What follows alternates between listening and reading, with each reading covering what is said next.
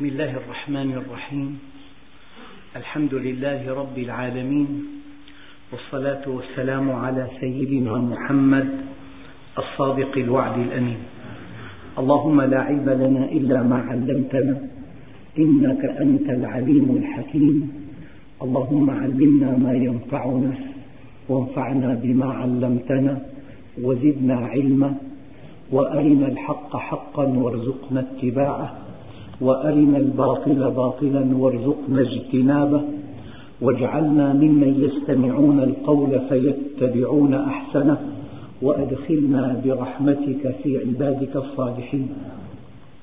اللهم أخرجنا من ظلمات الجهل والوهم إلى أنوار المعرفة والعلم ومن وحول الشهوات إلى جنات القربات.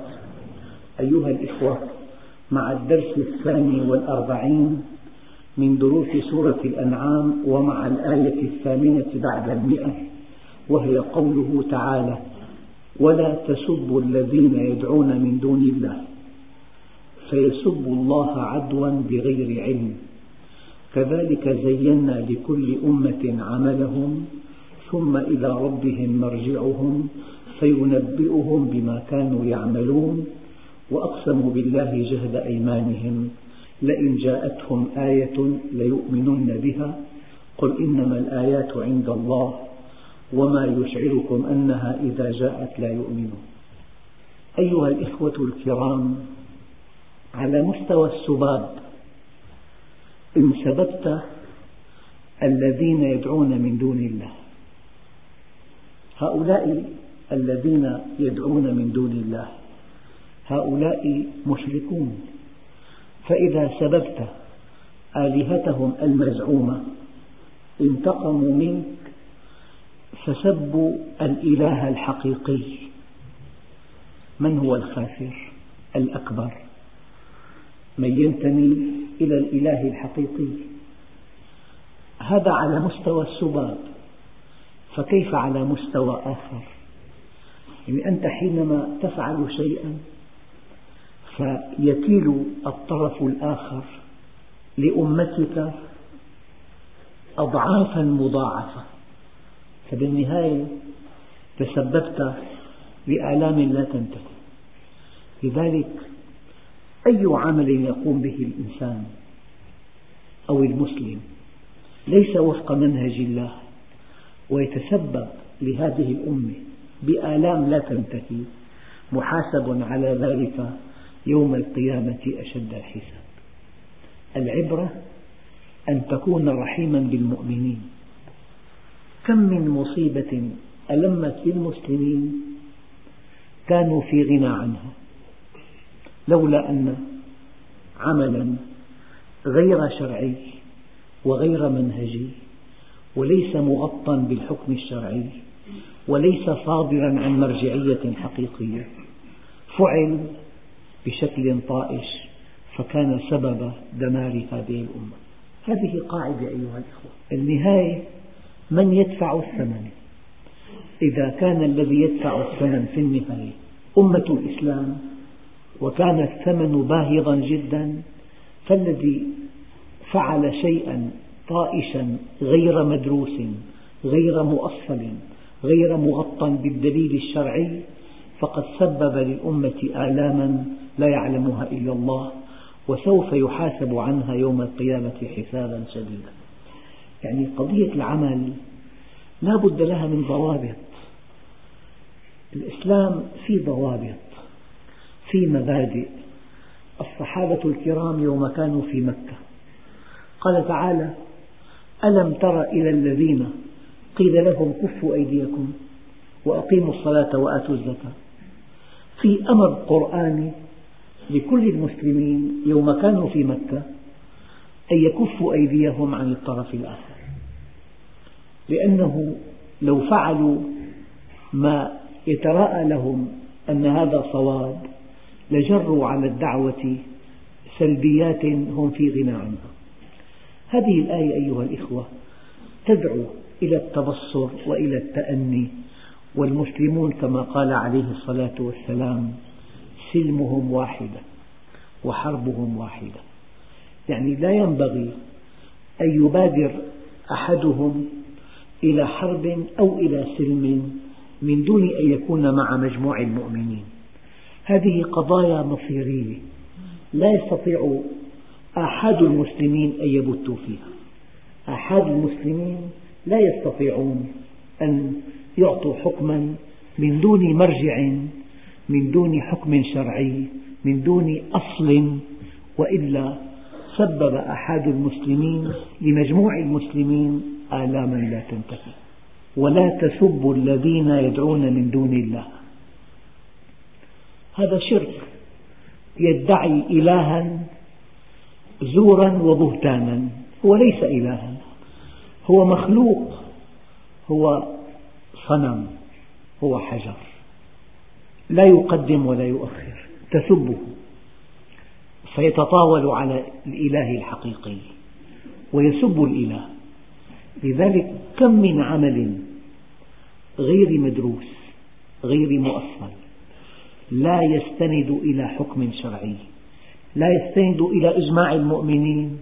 هذا العمل سبب هلاك ودمار لمجموع الأمة. وهذا الشيء ترونه وتسمعونه بأم أعينكم وتسمعونه بآذانكم. ولا تسبوا الذين يدعون من دون الله فيسبوا الله عدوا بغير علم. الحقيقة على مستوى السباب فكيف على مستوى القتل؟ فكيف على مستوى الدمار؟ فكيف على مستوى نهب الثروات؟ كيف على مستوى احتلال البلاد؟ كيف على مستوى قهر الإرادة؟ كيف على مستوى تغيير الثقافة؟ كيف على مستوى إلغاء العمل الخيري؟ كيف على مستوى يعني كلما رفعت العمل غير المدروس غير المتفق عليه غير الشرعي غير المنتمي لأصل ديني صحيح وجاءت الآلام تلو الآلام والمصائب تلو المصائب والقهر. بعد القهر هذا الذي يحصل بسبب عمل فردي غير مدروس وغير مخطط له ولا يأخذ حكما شرعيا قويما. على مستوى السباب هناك حظر فكيف على مستوى آخر؟ يعني هذا الشيء لا يعني الإنسان ينبغي أن يقف وقفة جريئة هذا الشيء لا يعني أن يكون الإنسان جبانا لا يعني أن يكون الإنسان متخاذلا لا يعني أن يكون الإنسان مستسلما ولكن لا بد من عمل وفق الضوابط الشرعية. لا يعني هذا إلا أن يفهم الإنسان قوله تعالى والذين إذا أصابهم البغي هم ينتصرون وجزاء سيئة سيئة مثلها فمن عفا وأصلح فأجره على الله. أيها الإخوة يعني الطرف الآخر ينبغي أن تكون دقيقا جدا في التعامل معه. ينبغي أن تتعامل معه وفق منهج الله. ينبغي أن تأتمر بما أمرت وأن تنتهي عما عنه نهيت. ما يكون الدافع إرواء الغليل؟ ما يكون الدافع التشفي؟ ما يكون الدافع إحداث؟ يعني شيء يدغدغ مشاعر المسلمين إلى حين ثم يجر عليهم الويلات تلو الويلات العبرة أن يكون عملك وفق منهج الله أن يكون عملك وفق ضوابط الشرع أن يكون عملك وفق ما يرضي الله عز وجل. يعني الله عز وجل قال قاتلوا الذين يقاتلونكم. هذا أصل قاتل الذي يقاتلك. أما إذا اعتديت على إنسان لا علاقة له لا من قريب ولا من بعيد بموضوع قتالك فتؤلب العالم كله عليك. عندئذ يتهم دينك بأنه دين قتل دين جهل دين تخلف. أنا أتكلم من واقع مؤلم جدا. كل واحد منا يتمنى أن الذي حصل ليته لم يحصل. ولكن بعد فوات الأوان وهي آية أصل في ذلك. ولا تسبوا الذين يدعون من دون الله فيسبوا الله عدوا بغير علم. يعني القضية ليست قضية تشفي ولا قضية فورة ولا قضية اندفاع ولا قضية ارتجال ولا قضية تصرف أرعن. القضية مصير أمة سلامة أمة أمن أمة حياة لأمة أما حينما نقصر في فهم دورنا وفي فهم المنهج الصحيح لتحركنا نكون قد دفعنا ثمنا باهظا كانت أمتنا في غنى عن دفع هذا الثمن الباهظ. يعني سيدنا خالد حينما انسحب في الوقت المناسب وحقن دماء أصحاب رسول الله بعض من في المدينة سماه فرارا. لكن النبي صلى الله عليه وسلم سماه كرارا ولم يسميه فرارا لأنه حقن دماء أصحاب رسول الله. أيضا لما بتأمن مصالح الأمة بتأمن حياتها بتأمن عزتها بتأمن كرامتها بعمل مدروس مجمع عليه مغطى في تأصيل في فتوى آه، مجمع عليها شيء وحينما تتحرك حركة غير مدروسة ليس لها مرجعية شيء آخر. والذين يسبوا الله عدوا بغير علم هو مشرك محدود. والدليل أنه محدود عبد إلها من دون الله. عبد حجرا عبد شمسا أو قمرا. والآن عبد بشرا. يعني الآن ما الفرق بين المشركين في قديم الأزمان والمشركين المعاصرين. في قديم الأزمان عبدوا حجرا أو عبدوا مدرا أو شمسا أو قمرا. الآن عبدوا أشخاصا يعني جهة قوية تعبد من دون الله. جهة قوية يؤلهها البشر يخضعون لها. فهذا الخضوع لجهة أرضية دليل ضعف التفكير ودليل محدودية الأفق. هذا الذي تعبده من دون الله. تسبه أنت. ينتقم منك فيسب الإله العظيم الذي خلق السماوات والأرض. ربما منع الناس من أن يستزيدوا من هذا الدين العظيم. أعمال كثيرة كانت متاحة كانت ميسورة. إذا بها تمنع منعا باتا. إذا بها تحضر على المسلمين فأنا لا أدعو إلى عدم الغيرة وعدم الاندفاع وعدم الجرأة ولكن أدعو إلى التبصر وأدعو إلى أن تكون سلم المؤمنين واحدة وحربهم واحدة. ينبغي أن يجتمعوا. والشيء المؤسف أشد الأسف أن الذين شردوا عن الله عز وجل اجتمعوا على رأي واحد ورجل واحد ينطق باسمهم. دول متعددة كثيرة بينها حروب لا تنتهي قوميات لغات ثقافات مصلحتهم تقتضي أن يجتمعوا فاجتمعوا ودخلوا في منظومة واحدة وصاروا ينطقون بلسان رجل واحد. والمسلمون في أطراف الأرض يعني مليار وأربعمائة مليون إلههم واحد ودينهم واحد وقرآنهم واحد ومبدأهم واحد ولغتهم واحدة ومع ذلك كلهم يدعي أنه يمثلهم وهم جميعا في حيرة وفي تمزق. ولا تسبوا الذين يدعون من دون الله فيسبوا الله عدوا بغير علم. كما قال عليه الصلاة والسلام أنت على ثغرة من ثغر الدين فلا يؤتين من قبلك. يعني كل مسلم هو في الحقيقة سفير للمؤمنين. أنت على ثغرة من ثغر الإسلام فلا يؤتين من قبلك كل مسلم له موقع هذا الموقع يعد مركز حدودي. أخطر ما يفعله المسلم أن يسمح للعدو أن يخترق بلاد المسلمين من جهته. الآن في شيء آخر. صار في كيد للإسلام كبير جدا. يعني كان في مواجهة. الطرف الآخر أيقن أن المواجهة مستحيلة مع الدين. فغير طريقته في محاربة المسلمين. أصبحت الطريقة تفجير الإسلام من الداخل. يعني أحيانا يتم عمل الإنسان يخرج من جلده. تقززا واشمئزازا من هذه الجريمة وتنسب إلى المسلمين والمسلمون منها براء. صار في الآن طرف ثالث. مهمته أن يثير حربا أهلية. فالطرف الأول بريء والثاني بريء. الطرف الثالث يضرب هؤلاء تارة وهؤلاء تارة إلى أن تنشب بين الفريقين حرب أهلية. هذا الذي يحصل. يعني أينما ذهبوا إن فرعون علا في الأرض وجعل أهلها شيعا يستضعف طائفة منهم يذبح أبناءهم ويستحيي نساءهم.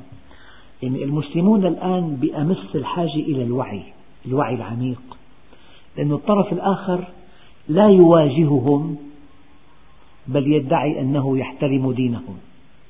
لكن ماذا يفعل؟ يحاول أن يصطنع إما فكر منحرف أو سلوك منحرف فيأتي أي إنسان في القارات الخمس حينما يستمع إلى هذا العمل الذي تأباه الفطرة وتأباه الإنسانية وتأباه القيم السماوية يخرج من جلده اشمئزازا من عمل ينسب دائما إلى المسلمين حتى إن كل عمل عنيف في الأرض مرتكبه قبل أن نتابع الخبر مسلم فهو متهم أصلا. ما لم يثبت العكس وفي الأعم الأغلب يثبت العكس وتبقى التهمة هي التهمة. طبعا أخطاء كثيرة جدا تراكمت فشكلت هذا الوضع الجديد. الحل أنك قبل أن تتحرك ينبغي أن يكون لك مرجع أن يكون للمسلمين مرجعية أن يكون هناك علماء مخلصون يعطون الفتوى الصحيحة. أما هناك أعمال الإنسان قد تدغدغ بها مشاعره لكن تعود على المسلمين بشر كبير. كانوا في غنى عنه. كذلك زينا لكل أمة عملهم. ثم إلى ربهم مرجعهم فينبئهم بما كانوا يعملون. الحقيقة هذه الآية لها معنى دقيق. يعني الإنسان أحيانا يزين له عمل. إن تفوق في هذا العمل على من يعود خيره؟ على كل الناس. لو أن إنسان زين الله له أن يكون أعلى طبيب في جراحة القلب. وبلغ مستوى رفيعا جدا في هذا الاختصاص. هذا الاختصاص على من يعود؟ على كل المرضى. يعني الله عز وجل جعل الحياة الاجتماعية مترابطة. يعني أنت مقهور أن تعيش في مجتمع بدليل أن الله سبحانه وتعالى مكنك من إتقان حرفة معينة. وجعلك محتاجا إلى مليون حاجة يتقنها غيرك. فأنت لا تستطيع العيش إلا في مجتمع. أنت معلم لكن تحتاج إلى رغيف خبز. وقصة رغيف الخبز طويلة جدا بدءا من حراسة الأرض ومن زراعتها ومن تسميدها ومن سقياها ومن جني المحاصيل ومن ومن. بتلاقي سلسلة طويلة جدا تنتهي برغيف خبز تأكله على مائدة الإفطار. أنت بحاجة إلى رغيف خبز أنت بحاجة إلى ثياب ترتديها. للثياب قصة طويلة جدا. زراعة القطن ثم جني القطن ثم حلج القطن ثم غزل القطن ثم ثم إلى أن أصبح لك ثياب ترتديها تستر بها عورتك. فطعامك ولباسك ومأواك وحاجاتك. أنت لك أولاد بحاجة إلى من يعلمهم. لك جسم بحاجة إلى من يصلحه إذا مرض. لا بد من طبيب. فالله عز وجل قهرك بأن تعيش في مجتمع. قهرك بأن تعيش في مجتمع بمعنى أنه سمح لك أن تتقن اختصاصا وأحاجك إلى مليون مليون حاجة. وكل حاجة اختصاص. الآن أنت حينما يزين لك اختصاص وتقبل عليه وتتفوق فيه هذا لصالح جميع البشر. فأنت بالحركة اليومية كل يوم حينما تشعر بحاجة إلى شيء تذهب إلى خبراء ترى العلم والخبرة متراكمة وإتقان العمل. فهذا من تصميم الله عز وجل. كذلك زينا لكل أمة عملهم. ثم إلى ربهم مرجعهم. الآن في أمم تفوقت في الزراعة أمم تفوقت في الصناعة أمم تفوقت. قال تعالى يا أيها الناس إنا خلقناكم من ذكر وأنثى وجعلناكم شعوبا وقبائل لتعارفوا. إن أكرمكم عند الله أتقاكم. توزع الثروات في الأرض هذا من أجل تعاون البشر على معرفة الله وعلى العمل وفق منهجه. لكن الناس حينما شردوا عن الله عز وجل كانوا في حال أخرى. كذلك زينا لكل أمة عملهم. ثم إلى ربهم مرجعهم فينبئهم بما كانوا يعملون. يعني العمل له تقييم عند الله عز وجل. قد يكون عملا خيرا وقد يكون شريرا. قد يكون العمل أساسه إفساد الأخلاق. وقد يكون العمل أساسه صون الأخلاق. قد يكون العمل يعود على الجميع بالخير وقد يعود على فرد واحد بالخير. تقييم العمل من شأن الله وحده. هو وحده يقيم العمل ما إذا كان صوابا أو غير صواب. إذا كذلك زينا لكل أمة عملهم. ثم إلى ربهم مرجعهم فينبئهم بما كانوا يعملون. يعني بالنهاية الله وحده هو الذي يقيم عملك وهو يكافئك إن كنت محسنا ويعاقبك إن كنت مسيئا. في دار تسوى فيها الحسابات والحكم هو رب الأرض والسماوات. فالإنسان إذا كان معه جواب لرب العزة في كل شيء يفعله فهو على الطريق الصحيح. أما إذا فقد الحجة فله عند الله حساب دقيق. ثم إلى ربهم مرجعهم فينبئهم بما كانوا يعملون يعني بقيمة عملهم. لذلك قال تعالى وقدمنا إلى ما عملوا من عمل فجعلناه هباء منثورا. ضاع عملهم كله. وأقسموا بالله جهد أيمانهم لئن جاءتهم آية ليؤمنن بها. قل إنما الآيات عند الله وما يشعركم أنها إذا جاءت لا يؤمنون. في نقطة دقيقة جدا أن هذا الكون بسماواته وأرضه بكل ما فيه من عجائب هو أكبر آية دالة على عظمة الله. فالإنسان الجاهل يطلب معجزات الكون بحد ذاته معجزة. فإن طلبت معجزة فإنك لم تعرف عظمة هذا الكون. لذلك الذي يطلب آية تدل على عظمة الله في خلق القوانين. فاته أن القوانين نفسها هي معجزات. أيها الإخوة في الآية الأولى إشارة إلى أن الأمة يزين لها عملها. وطبعا شيء طبيعي جدا أن الإنسان لا يقبل على شيء إلا إذا رآه متألقا. فحينما يزين الله لكل فرد أو لكل أمة شيئا هذا في الأصل مشروع. لكن هذا الشيء الذي تفوق فيه الإنسان إما أن يجعله في خدمة الحق أم في خدمة الباطل إما أن يجعله خيرا أو شريرا. لذلك يحاسب عليه. يعني تفوقت أنت مثلا في الأدب. الأدب إطار تعبيري رائع جدا. إما أن تستغل هذا الإطار في نشر الحق بين الناس أو في نشر الرذيلة أو نشر الباطل. تطبيق هذا التفوق تحاسب عليه. أما أنك اخترت أن تكون أديبا أو كاتبا تفوقت في علم من العلوم.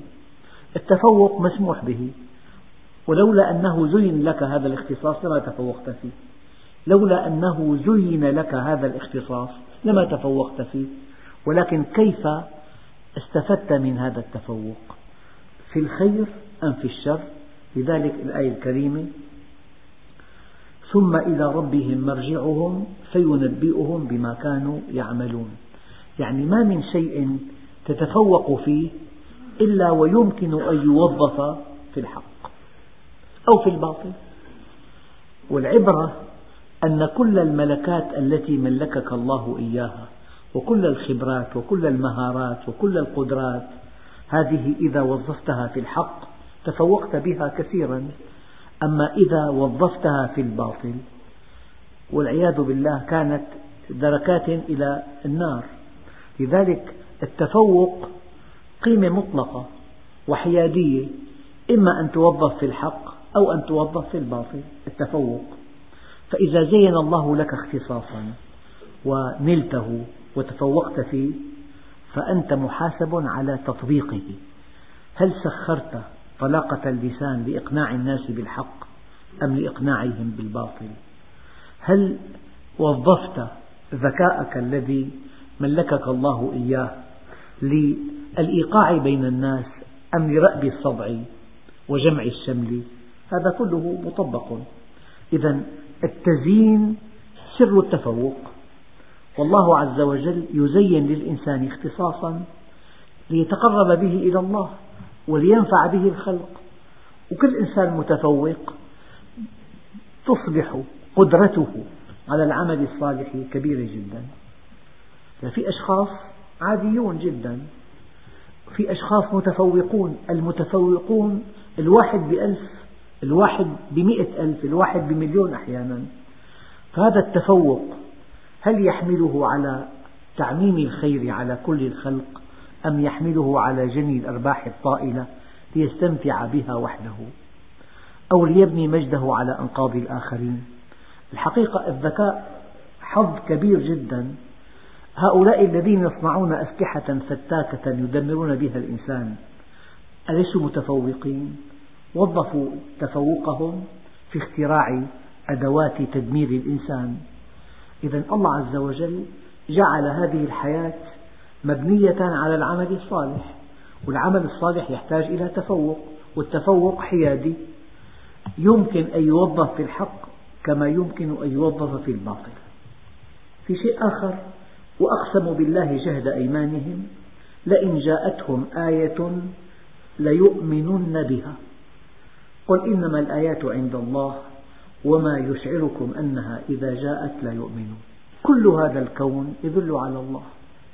كل حركة وكل سكنة وكل مخلوق وكل طائر وكل آه، حيوان وكل نبات وكل جماد وكل معدن وكل شبه معدن كل شيء تقع عينك عليه يدل على الله عز وجل. وأقسموا بالله جهد أيمانهم لئن جاءتهم آية ليؤمنن بها. هذا الكون بوضعه الراهن من دون خرق لنواميسه من دون تغيير لقوانينه. هو في حد ذاته معجزة. فكيف إذا طلبت معجزة؟ معنى ذلك أنك غافل عن عظمة هذا الكون الذي هو في الحقيقة معجزة. أحيانا تجد جهاز فيه من التعقيدات ما لا يصدق لكن له مأخذ كهربائي. أنت تريد أن يعمل من دون كهرباء. شيء مضحك. تصميمه احتاج إلى سنوات وسنوات وإلى خبرات متراكمة وإلى اختصاصات عالية جدا وإلى تجارب مضنية. بعد كل هذا الجهد الجهيد خرج لك هذا الجهاز يقدم لك خدمات مثلى تقول لا أنا أريد جهاز يعمل من دون طاقة. فمعنى ذلك أنت ما عرفت قيمة الجهاز ولا عرفت دقة صنعه ولا الجهد الذي بذل في تصميمه. إذا هذا الذي يطلب معجزة ليؤمن وهو يغفل عن كل ما في هذا الكون من آيات دالة على عظمة الله عز وجل هو في الحقيقة بعيد كل البعد عن أن يكون معنيا بهذا الدين.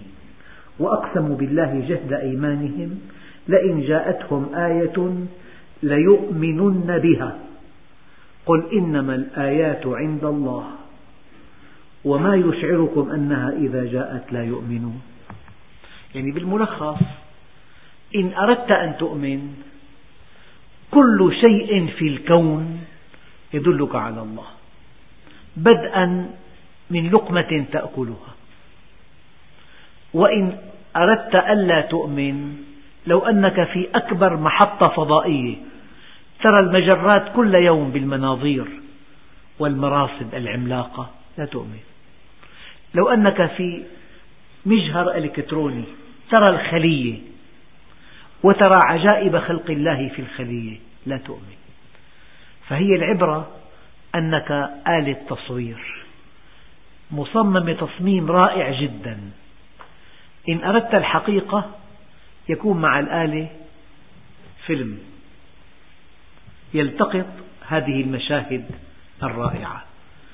وإن لم تريد الحقيقة الآلة بلا فيلم. مهما التقطت من مشاهد رائعة لا تختزن ولا تسجل لذلك يقف إنسان مؤمن أمام آية صغيرة جدا تدله على الله ويقف إنسان لا يريد معرفة الله أمام أجهزة عملاقة تريه دقائق عظمة الله عز وجل ومع ذلك لا يؤمن. إذا الإيمان يحتاج إلى قرار داخلي أولي. فإن اتخذت هذا القرار كل شيء كان في خدمتك. البعرة تدل على البعير والأقدام تدل على المسير والماء يدل على الغدير. أنت أمام سماء ذات أبراج وأرض ذات فجاج ألا تدلان على الحكيم الخبير؟ وأقسموا بالله جهد إيمانهم لئن جاءتهم آية ليؤمنن بها. قل إنما الآيات عند الله موجودة. الكون كله مظهر لأسماء الله الحسنى. الكون كله تجسيد لأسماء الله الحسنى. كل ما في الكون يدلك على الله. قل إنما الآيات عند الله. بثها الله عز وجل. يقول أحدهم حتى يهديني الله. يا الله هداك انتهى. هداك بالكون. هداك بالكتب. هداك بالأنبياء. هداك بالدعاة. هداك بأفعاله هداك بأقواله هداك بالمصائب هداك بالمواعظ. واتقوا الله. لم لا تتقوه؟ ويعلمكم الله. كل شيء في الكون ينطق بوجود الله ووحدانيته وكماله. إذا وأقسموا بالله جهد أيمانهم. لئن جاءتهم آية ليؤمنن بها. قل إنما الآيات عند الله. موجودة. لكن العبرة أن تبحث عنها أن تطلبها أن تتخذ قرارا بأن تكون مؤمنا. والذين جاهدوا فينا لنهدينهم سبلنا وإن الله لمع المحسنين. لكن إنكم إن طلبتم هذه الآيات تعجيزا قال وما يشعركم أنها إذا جاءت لا يؤمنون. حينما تطلبها تعجيزا تأتي فلا تؤمن. فلذلك الإنسان إذا طلب خرق للنواميس والعادات وأتت ولم يؤمن أهلكه الله عز وجل.